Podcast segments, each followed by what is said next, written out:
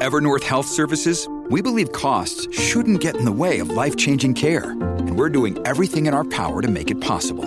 Behavioral health solutions that also keep your projections at their best? It's possible. Pharmacy benefits that benefit your bottom line? It's possible. Complex specialty care that cares about your ROI? It's possible. Because we're already doing it. All while saving businesses billions. That's Wonder made possible. Learn more at evernorth.com/wonder.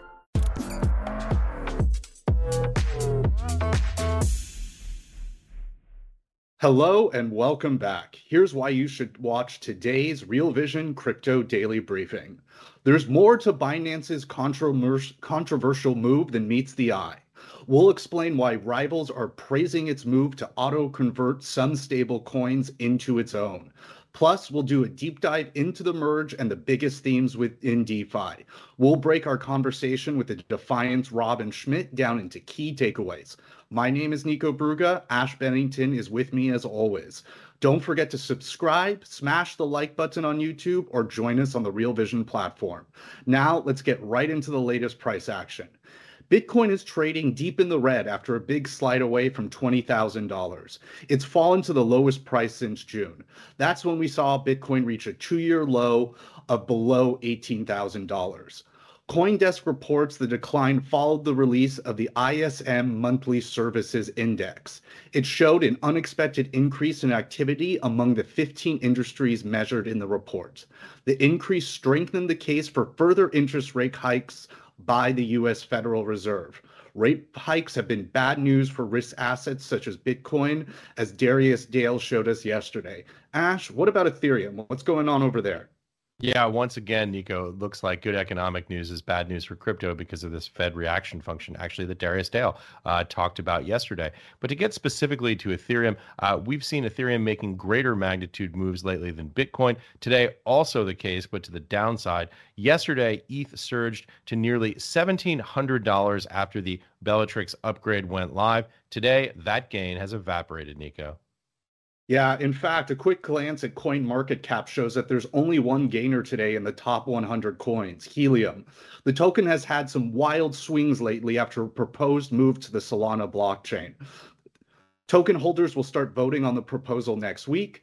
Indeed, another token that has been in the news a lot lately is BUSD, which brings us to our top story. Yesterday, we reported Binance had announced it will auto convert several rival stablecoins into its own BUSD at the end of this month. It was a bold, controversial move that has been widely debated. Now, one of the CEOs behind a rival stablecoin that's been effective is actually praising Binance. Jeremy Allaire, the CEO of Circle, which is behind USDC, one of the affected stablecoins, says the move is not only good for Binance, but for USDC as well. Another exec, the Paxos Asia CEO, made similar comments to Crowdfund Insider.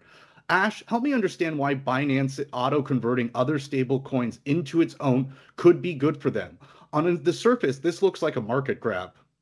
Well, Nico, I don't know whether it's good news or bad news, but let's go through some of the things that we do know for a fact. First, what's on Paxos's website, and second, what's on Jeremy Allaire's Twitter feed. Jeremy Allaire, of course, is the co-founder and CEO of Circle. First, over to Paxos.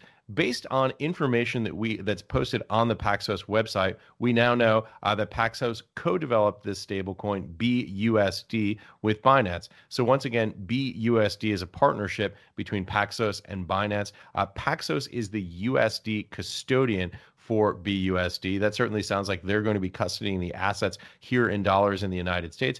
BUSD, we should also mention, is approved by the NYDFS. That's the New York State Department of Financial Services. This, according to Paxos's website. Now, let's talk about the second piece of this, uh, which is the circle component of the story, which is probably the aspect of the story that's generated a little bit more confusion. Uh, this is a quote that I just wanted to read, a direct quote from the Twitter feed of Jeremy Allaire. Quote, Binance is trying to consolidate dollar liquidity with cash equivalent stables. That's good for liquidity and market depth. USDT is not cash equivalent. Not even close. USDT, of course, is Tether. Uh, I think it's fair to say that USDC, that's Circle, and USDT, that's Tether, are direct competitors here. Uh, so you can draw, I suppose, whatever conclusions from that you wish. Uh, but the bottom line here is that Mr. Allaire is on Twitter uh, making this reference directly to USDT. Uh, we're going to have to wait and see what it means in terms of uh, market composition and dominance in the space. But I think it's pretty clear what Mr. Allaire is saying there, Nico. Absolutely. And just to go back to the Tether question of it all, Binance's announcement had a notable omission. No mention of Tether or USDT. Why do you think that was, Ash? Well, you know, it's the old joke. It's always hard to prove a negative. Uh, I'm not sure exactly what Binance might have said here. Uh, the words Circle and Paxos are also absent from the announcement on the Binance website. Uh, so we should probably avoid leaping to any conclusions there. But Nico, we're going to continue to follow this story. Actually, as we did today, we followed up on yesterday. This is an interesting story in the space, and we're going to continue to be on top of it. Absolutely. Thank you for that, Ash. Now, here are some other stories we're following today. The Luna saga has taken a somewhat hopeful turn as some users are getting a partial repayment for their losses. The Defiant is reporting that Terra, the foundation behind the Dune Classic Luna and UST tokens, has opened the process to claim eligibility for a second airdrop of its new token. But many users on Twitter are complaining that they have been excluded or that the airdrop is merely a drop in the bucket compared to how much they originally lost. Ash, how does this process work and why are people getting a lot less than they had before the crash? Those really are the key questions, Nico. Look, this is a new airdrop. Uh, this is the Phoenix airdrop from Luna. Let's talk a little bit about the vesting schedule because I think that's really where uh, a lot of the focus is going to be. Uh, this airdrop has a two year vesting schedule with a six month cliff. Uh, let's talk a little bit about what that means. First, what's vesting? Here's the Investopedia definition of, uh, of vesting. Vesting is a legal term uh, that means to give or earn a right to a present or future payment, asset, or benefit. So earning the right really is the key here. Uh, another way of saying this might be that vesting is the process, Nico, by which you gain control of an asset uh, when it's granted to you. The other important piece on this that I should touch on here is the six month cliff. Uh, that means that there's a six month period during which uh, there is no vesting that takes place. So you basically have this period during which uh, you're effectively you're not able to control that asset. That's the cliff component of this. You know, we could we could sort of engage in a little bit of a thought experiment. So let's say I wrote you an IOU uh, Nico, for $100. And I said, I'm willing to buy that IOU back at any time uh, at face value, at par for a 100 bucks. Unfortunately, uh, that asset doesn't vest uh, for another 12 months, at which point maybe I'm no longer willing to buy it back at par. This is obviously a thought experiment. It's a hypothetical here, not trying to cast aspersions on anyone. But the reality is, until something fully vests, uh, it's very difficult to say for certain what the uh, ultimate impact, the economic impact, is going to be to the bearer of that asset, uh, and that's and that's really the challenge here. We'll have to see uh, because this is obviously something that's going to be traded based on a market value. So two years from now, after it's fully vested, the the ultimate valuation of that uh, based on the market price is going to be unknown. We're going to have to wait and see. Thank you for that, Ash. Now, we all know we are in the midst of a crypto winter that's been particularly harsh to NFTs, but today we can actually report two feel good NFT stories. y00ts, a Solana based NFT collection, is sitting at the top of the OpenSea secondary sales list after a successful launch.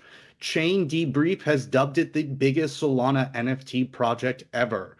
At the same time, Dust Labs, the company behind y00ts, has raised 7 million in a funding round. Decrypt reports investors like FTX Ventures and Solana Ventures, as well as top Solana NFT marketplace Magic Eden. That top spot on the OpenSea list was earlier held not by a collection of non fungible images, but domains. There's been a surge in trading activity on OpenSea of ENS, which are Ethereum domain names. Decrypt reports that in the past week, ENS trading volume surpassed 2300 ETH or $3.8 million, representing a 43% week over week increase. ENS allows people to register a name for their Ethereum wallet instead of having a long line of numbers and letters as its address. They can also be traded as NFTs. Ash, it appears it's not all doom and gloom when it comes to NFTs. What are your thoughts? Well, Nico, let's first talk a little bit about what ENS is. Uh, ENS, as you said, is the Ethereum name service. Uh, this is, as you say, also the uh, idea that users can register their name or any other word uh, followed by .eth. This is analogous to DNS, domain service, name service, which is the mechanism by which uh, uh, you basically resolve domain names, the you know Facebook.com or you know IBM.com, the name that you type into your web browser into an IP address. The idea here is a pretty simple one. Obviously, it's much easier to remember Facebook.com than it is uh, to remember a series of octets. These these numerical strings. It's obviously a bit of a challenge from a user interface standpoint to have an alphanumeric string representing the name of your wallet. Uh, so that's basically the idea here. You make this more user friendly. You improve the interface. It increases the usability of it, and hopefully uh, it improves the viability of the space. I actually claimed my own name as an ENS domain name, which means I got airdropped some of these ENS tokens. I think I sold uh, around half of them to deploy elsewhere, mostly in the Ethereum ecosystem, but I don't know the exact numbers just in in terms of uh, full disclosure here. Here's the important point for me, Nico, about this story. Uh, the first thing I think I would point out is that NFTs are not just PFPs. What does that mean? So non fungible tokens are not just profile pictures.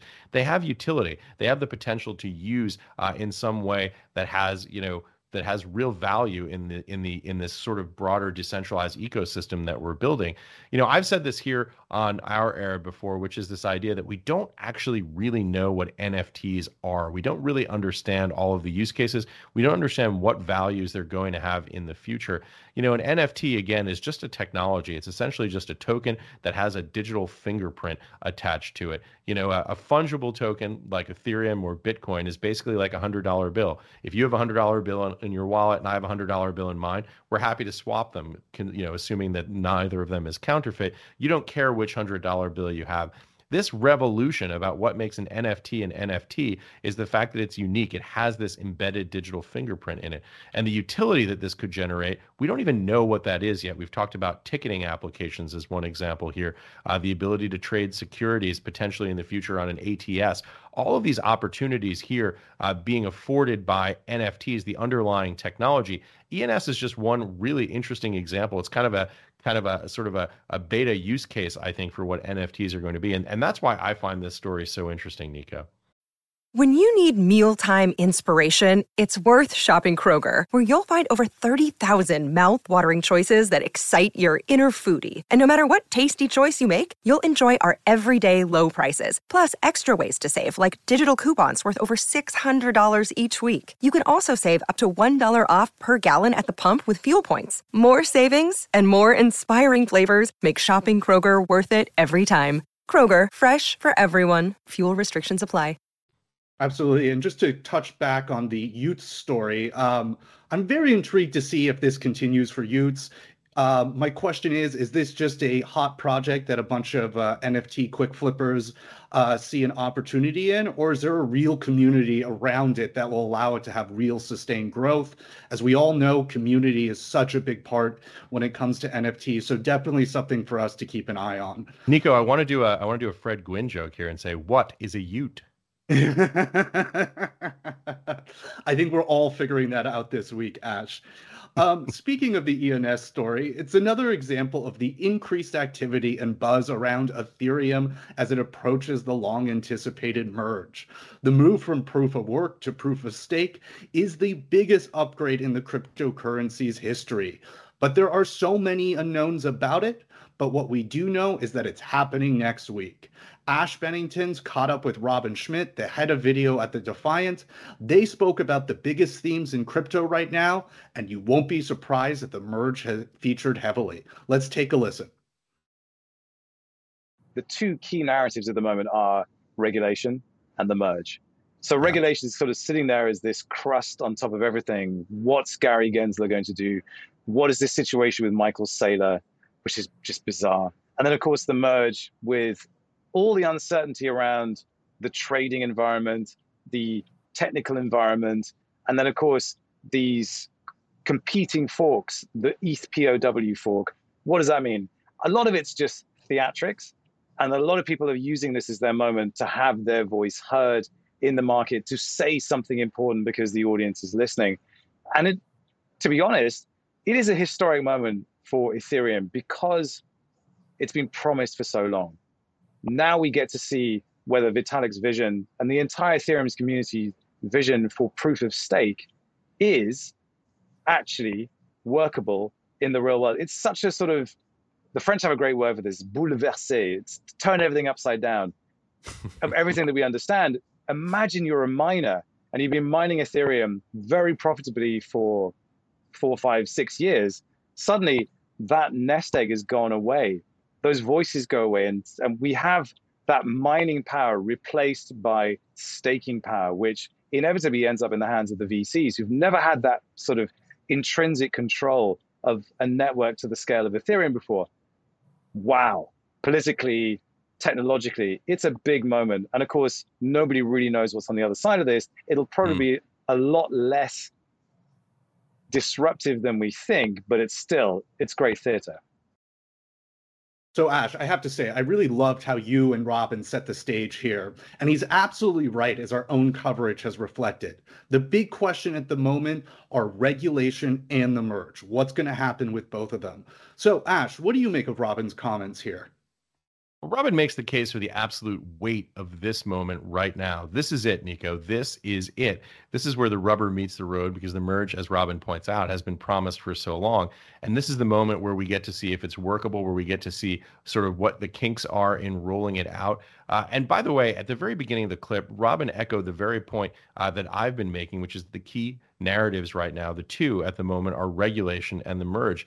It seems more likely uh, that the more important narrative, or at least the more durable one, that might be a better way of saying it, uh, as I was discussing yesterday, is regulation unless there's a massive catastrophic failure on the merge, which does not seem to be the likeliest scenario, at least if the opinion uh, we're judging by is the ex- experts who are closest to the code, uh, that seems to be unlikely, but we should always point out not impossible. Nothing is impossible, particularly uh, in these decentralized environments where it's very challenging to uh, where it's very challenging to mitigate risk because this is really this is really live and you you have the uh, these transactions uh, that can't be repudiated and that's the challenge. But the reality here, Nico is that one way or the other, the merge gets done. The errors get sorted out. You know, this is there's no other choice. This is sort of the way it has to be. Parenthetically, and this is just as a purely historical point, Ethereum was hard forked back in 2016 after the DAO hack. This is how we get the coin Ethereum Classic. Now, I'm sure that every precaution has been taken uh, to make sure that that doesn't happen again. Uh, this is obviously something that was quite traumatic in the space. Uh, the hard fork is still controversial to this very day. But the point here is one way or another, the merge gets done almost no matter what at this point. Uh, and to Robin's point, we're left then with the regulatory issues that I think are going to increasingly become important, particularly with staking. I think that's something that obviously Brian Armstrong has been tweeted about whether or not censorship is going to be part of the Ethereum staking model. You know, this is something that's very important if you read the Ethereum Foundation website, the idea of uncensorable money. Uh, this is something that I believe we're going to see some significant questions about around regulation in the future, Nico. Very well said, Ash. Indeed, given the hype around the merge, it's prudent to ask if perhaps it's being overhyped. Let's hear Robin's thoughts on this. Let's take a listen. Everyone can speculate on the pros and cons of what a merge will actually do, but no one really knows. And historically, when a big event like right. this happens, like SegWit for Bitcoin or the Lightning Network, it feels like it's an immense thing. But in terms of the day to day of everything, you're not going to see a vast reduction in the cost of transactions. What you will see is a lot of people fighting for position and trying to figure out what fighting for a block means in a proof of stake network of that size. And then it'll just settle down and it'll be business as usual. What really happens later on when we have the next upgrade and people are able to withdraw the staked tokens they put into the network, that'll be a really interesting moment. But again, all of these things have been des- deliberately designed to slow down activity so that it isn't just like a massive break point where suddenly we were going this direction, we go that direction. Honestly, I think very little will happen. There'll be a little pop of champagne and then it'll be business as usual and we can kind of get on with it. The thing that it reminds me of is Y2K. Remember the Millennium Bug? Oh yeah. It was this big thing where we thought the planes would fall out of the sky, massive servers would simply stop functioning. It's not that. And let's be honest about it. The the hard work for the proof of stake network has already been done. The beacon chain has been running successfully for some time now. The shadow forks that they've been performing have worked perfectly. It should really be a technicality. But of course, symbolically, what does this mean for Ethereum and for ETH maxis in particular? Well, it's a big moment. And yeah. I think it helps that it lands in the middle of a bear market cycle because naturally sentiment is a little bit more tampered down. You know, if this was happening in 2021 at the height mm-hmm. of the insanity, can you imagine what would have happened to the ETH price and the overinflation of literally everything in crypto? So I'm I'm sort of happy it's happening now. But I think we we kind of have to look at the longer term view of this and think if Vitalik is right, if proof of stake really isn't the transformative moment for Ethereum in terms of cheap, you know, cheapness of transactions, speed of transactions, then it, it will then fall again to the layer twos, the arbitrums, the optimisms, to right. to pick up the slack on the load bearing component of Ethereum. But again, you know, everyone has something to say. But I, I have a feeling it's going to be a little bit of a kind of quiet moment and and then business as usual. I have to say, Robin always does such a great job at capturing the enthusiasm of the space, and especially yeah. the optimism around the merge. With that said, Ash, what's your reaction to what Robin was saying here?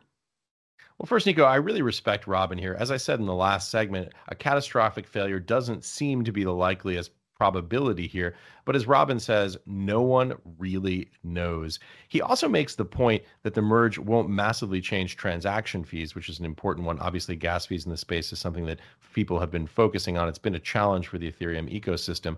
Uh, and finally, uh, Robin makes this point that this is just one of many technical upgrades uh, that we're going to be seeing in the months and years to come in the Ethereum space. The merge, the surge, the verge, the purge, the splurge. These are the sort of rhyming names uh, that we've been given for the various phases of the technology rollout for the upgrades of Ethereum. But the point here is that it's not a single monolithic change uh, and then sort of a steady state. There are going to be a series of other changes. If it goes well, we get some champagne corks popping, and then it's kind of back to work on the roadmap. I think that's kind of what Robin is pointing to. What could go wrong, though? That's really one of the main questions that we're asking here. So I posed it directly to Robin. Uh, let's take a listen to his answer here, Nico. If you've grown up through the 2017 phase of crypto, there were a lot of layer ones that came on the market that initially issued an Ethereum token. Then their mainnets went live, and there was no more vulnerable time for those projects than when they first launched their mainnet. They didn't have enough validators. They were incredibly at risk. It's like a snake shedding its skin and coming out. It's incredibly vulnerable at that moment. The skin is soft. And you're right. If there are adversarial actors, this would be the moment to pounce. But right. on the balance, one of Ethereum's great strengths is the fact that it's very well established. There are large sort of parks of money sitting there that are very, very, very vested in that not happening. So I think you have to weigh up the risk reward. Is it easy to attack Ethereum? No. It's much easier to attack a you know a, a new layer one coming to the market that hasn't really established itself properly there are more developers working on the merge and on this particular transition process than there have ever been in any other project, bar maybe Bitcoin up to this point. But it's it's the most scrutinized event right. that there's ever been. So if there are vulnerabilities, then they are a massive outlier that nobody saw. I'm not ruling it out, but I think it's unlikely. So yeah. I think it's much, much more likely that what you would see is not Ethereum itself as the problem, but other the protocols that are built on top simply missing a step or misunderstanding a step and making a mistake. And there's just this week there was a protocol on Solana where they accidentally locked all the funds because they didn't understand the steps in the smart contract that they were implementing and just wrote a bad piece of code and locked it down. And I think most of what's going to happen on on the post-merge chain should be exactly the same as it was on the pre-merge chain. But when there's volatility and people are under pressure and they feel stressed, they do make mistakes. And let's not forget, it's people right. that write the code initially. Boy, that's such an interesting point. The idea that even if the core Ethereum network remains secure, that there's a risk of the interactions with other protocols, late layer two protocols, and anything else that really touches that chain. That's a really fascinating point let's not forget all these inter- interdependencies. You know, we talk about composability and it's fantastic, but it does mean that everything is sort of stitched together. So if one thing goes bad, then it, sort of has these weird knock on effects. It's never right. as clear cut as a house of cards. That's the wrong analogy for it. But now we have bridges, we have tokens wrapped onto other chains, we have loans taken out cross chain, and cross chain is a big topic. We don't know how badly something could break in the middle of all this. But I'm pretty hopeful, given the, the number of test nets that have been, the amount of testing that's happened, that it should be pretty uneventful, yeah. to be honest with you. And I think that's sort of being reflected as well in the price action in the market, that there was this, wow, it's finally happening. And it's like, well, it should be kind of a non event, actually. Great one for the technical people, but in terms of the user end experience, it should just work. Should. But again, we shall see. And we'll be scrutinizing it with great interest. So, over the past couple weeks, we've discussed a lot about what could go wrong with the merge. But considering Robin's comments here, what do you think, Ash? What's your reaction? Well, you know, Robin's way of talking about this is interesting. He uses this metaphor of maximum vulnerability. The moment a, sh- a snake has shed its skin, it's like the that's the moment that a predator, an adversarial actor would pounce. Uh, it sounds like Robin is weighing the risk here very thoughtfully, uh, but he sees the risk to the core of Ethereum itself as something of an outlier. But here's what's interesting to me, Nico, about this clip. He's talking about some of the risks to L2 protocols. Uh, these are the layer two protocols. And the idea here is that there's a potential risk that Ethereum core gets out of sync, so to speak, uh, with the main chain uh, of Ethereum. Excuse me, the main chain of Ethereum gets out of sync with some of the L2 protocols, and that could result potentially in a vulnerability. Robin here is talking about these interdependencies that are the result of composability. This is about the interoperability of Ethereum, this idea of money Legos. Money Legos, the idea that you can just kind of snap these different services together. And when you snap these services together, there's the potential for this kind of getting out of sync phenomenon that you have some changes to the Ethereum core, and then some of the layer twos or some of the interacting protocols don't necessarily get in sync. And Robin gives some examples of what these could be wrapped tokens, bridges, loans on the Ethereum network. Uh, so the real question now is going to be how do these money Legos, which have been snapped together, how do they hold up when you have this change to the Ethereum code base? A fairly substantial change, obviously, from proof of work to proof of stake? That's a question we're going to wait and see and see what happens when it actually goes live. Robin sounds relatively sanguine, that is quite optimistic uh, about this based on the testing that's already been done in the space. But ultimately, Nico, even Robin concedes we're just going to have to wait and see. I, I I know we're gonna have to wait and see, but it drives me up and wall as an anxious person. It's going to be uh, a bit of some nail biting between not, uh, now and next week when the merge finally goes live. But let's move past the merge for a quick second and see what other crypto themes Robin is following closely. Here's what he thinks will be the biggest battlegrounds in the coming months. Let's take a listen. One word stablecoins. If you're Janet Yellen, the SEC, CTFC, the battleground is stablecoins. And anything that's an existential threat to the US dollar, even if it isn't, is a threat. It's what's been really fascinating is this tornado cash saga, where yes.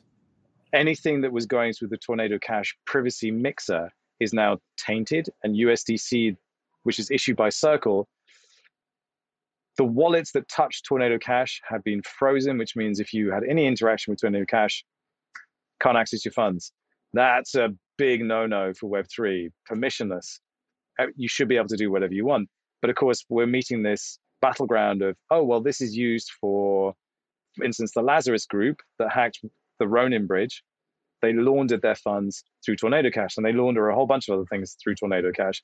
And look, obviously, the US government is very bothered about this. So stablecoins are very much the battleground right now. We're seeing the likes of MakerDAO looking to actively depeg their peg from the US dollar and from USDC, because a large amount of the collateral that makes up the DAI token collateral is USDC, which is now obviously censorable. So everyone is sort of scrambling to both be compliant, but also skirt around the edges and not be at risk from uh, any regulation that might come through. But from where we sit, everyone's kind of put Bitcoin to one side. They put exchanges to one side. They're really focused on stablecoins and the threat they pose to investors, to financial systems. And of course, sitting alongside that down in the background are CBDCs and what they might be. Uh, and I haven't spent enough time on CBDCs in the last month, but I'm definitely going to look back into them because, um, you know, all of these things hinge on the abilities of governments to issue their own digital currencies and what that might do to stablecoins as well. So really, that's that's the that's the front line for regulation at the moment. Well, I guess we know what Robin's thinking about when it comes to regulation. But Ash, can you give us a little bit of backdrop on Tornado Cash, which Robin mentioned in this clip, as well as your general reactions to Robin's argument here? Yeah, I think Robin is right. Stablecoins are going to be the key battleground. I talked about this yesterday, actually. This idea of choke points uh, in the system. Stablecoins are one, centralized exchanges are another, the so called on ramps and off ramps for crypto. You know, Tornado Cash, we of course talked about on this show last week. This is the sanctioned protocol that effectively, uh, if funds that you interacted with touched the Tornado Cash mixer, you basically got those blacklisted by Circle. USDC effectively said, nope, those wallet addresses are no longer valid. So that really is the the sort of the framework that we see here for understanding these challenges. You know, Robin also sees both sides of this debate, which I think is interesting. The values of DeFi and decentralization on the one hand, uh, and the risks to the broader ecosystem that it's facing from regulation. This, I think, in many ways, is kind of the key conflict that we see in the space right now. Robin also points out what I think is the big wild card here, which is CBDC, central bank digital currencies. The question is, what happens when central banks, if and when we should say central banks, begin issuing uh, their own stable coins? What happens to the regulated stable coins that are on the market? That's really an interesting question and one that we don't have an answer to. Again, a counterfactual here. But I really think that the space, and Robin seems to intuit it and understand the significance of it. I think the space right now is on the precipice of significantly more regulation. I think that's almost unquestionably going to happen, whether you think it's a great thing or whether you think it's a terrible thing. I think it's a likely thing that we're going to see as we go forward, Nico. Absolutely. So it's time for our key takeaways. So let's get those horns blaring and the spotlight swinging, because here's what I've learned today and what the viewers can take away from your conversation with Robin. Robin says the two biggest themes in cryptocurrencies right now is the Ethereum merge and regulation. He says the merge is a historic moment that has been promised for a long time. But now we finally get to see whether the vision for Ethereum on proof of stake can be fulfilled. However, Robin also points out that it could be a pop of champagne moment before we go back to business as usual, as some legacy issues would likely not be addressed, for example, transaction fees. Robin also argues that the test so far means the merge itself should just be a technicality, but things can still go wrong in the process which will be a sensitive moment for Ethereum. He takes a critical point that even if the Ethereum mainnet is secure, there could be potential unforeseen issues with interactions for other layer 2 protocols. Robin also thinks stablecoins will be the biggest battleground between crypto and the regulators. Anything that can be seen as an existential threat to the US dollar will be t- treated as a danger by the US government. Now, Ash, I know we're running out of time, but what do you think? We got time for a question or two? Let's do it. Awesome. Alrighty. So this first question, I think we can interpret a couple different ways. So why don't we take it from a, uh, those different lenses? Chili for Chad on YouTube asks, I've heard that ETH is Wall Street now after the merge. Thoughts? And is this good for mainstream adoption of all use cases for ETH? What do you think, Ash? What's up, Chili? I think uh, this is really an interesting question, and I think one of the key questions.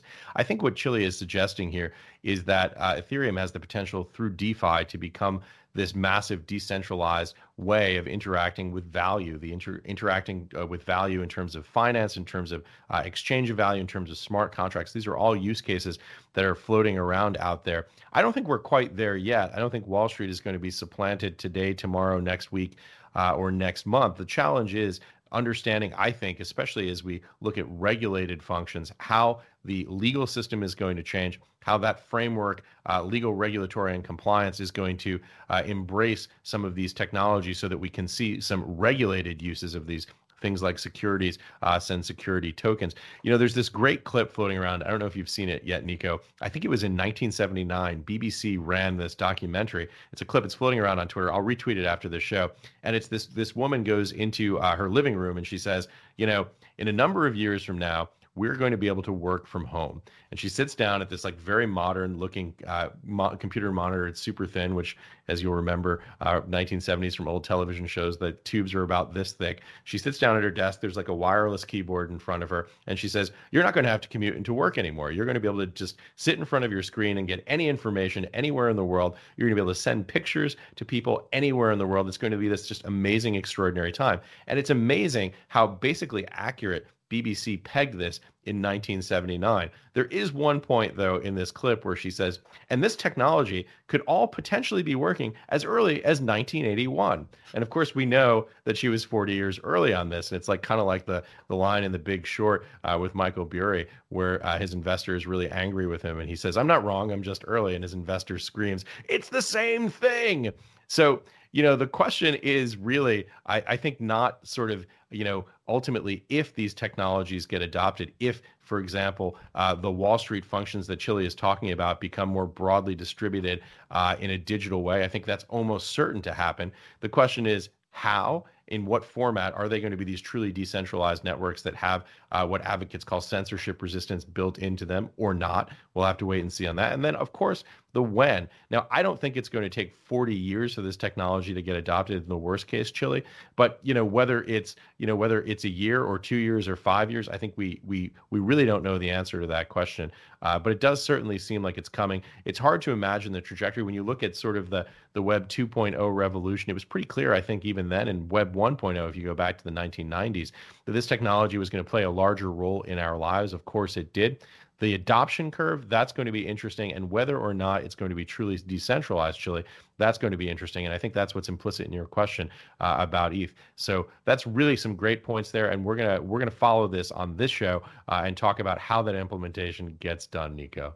Absolutely. Thank you for that great breakdown, Ash.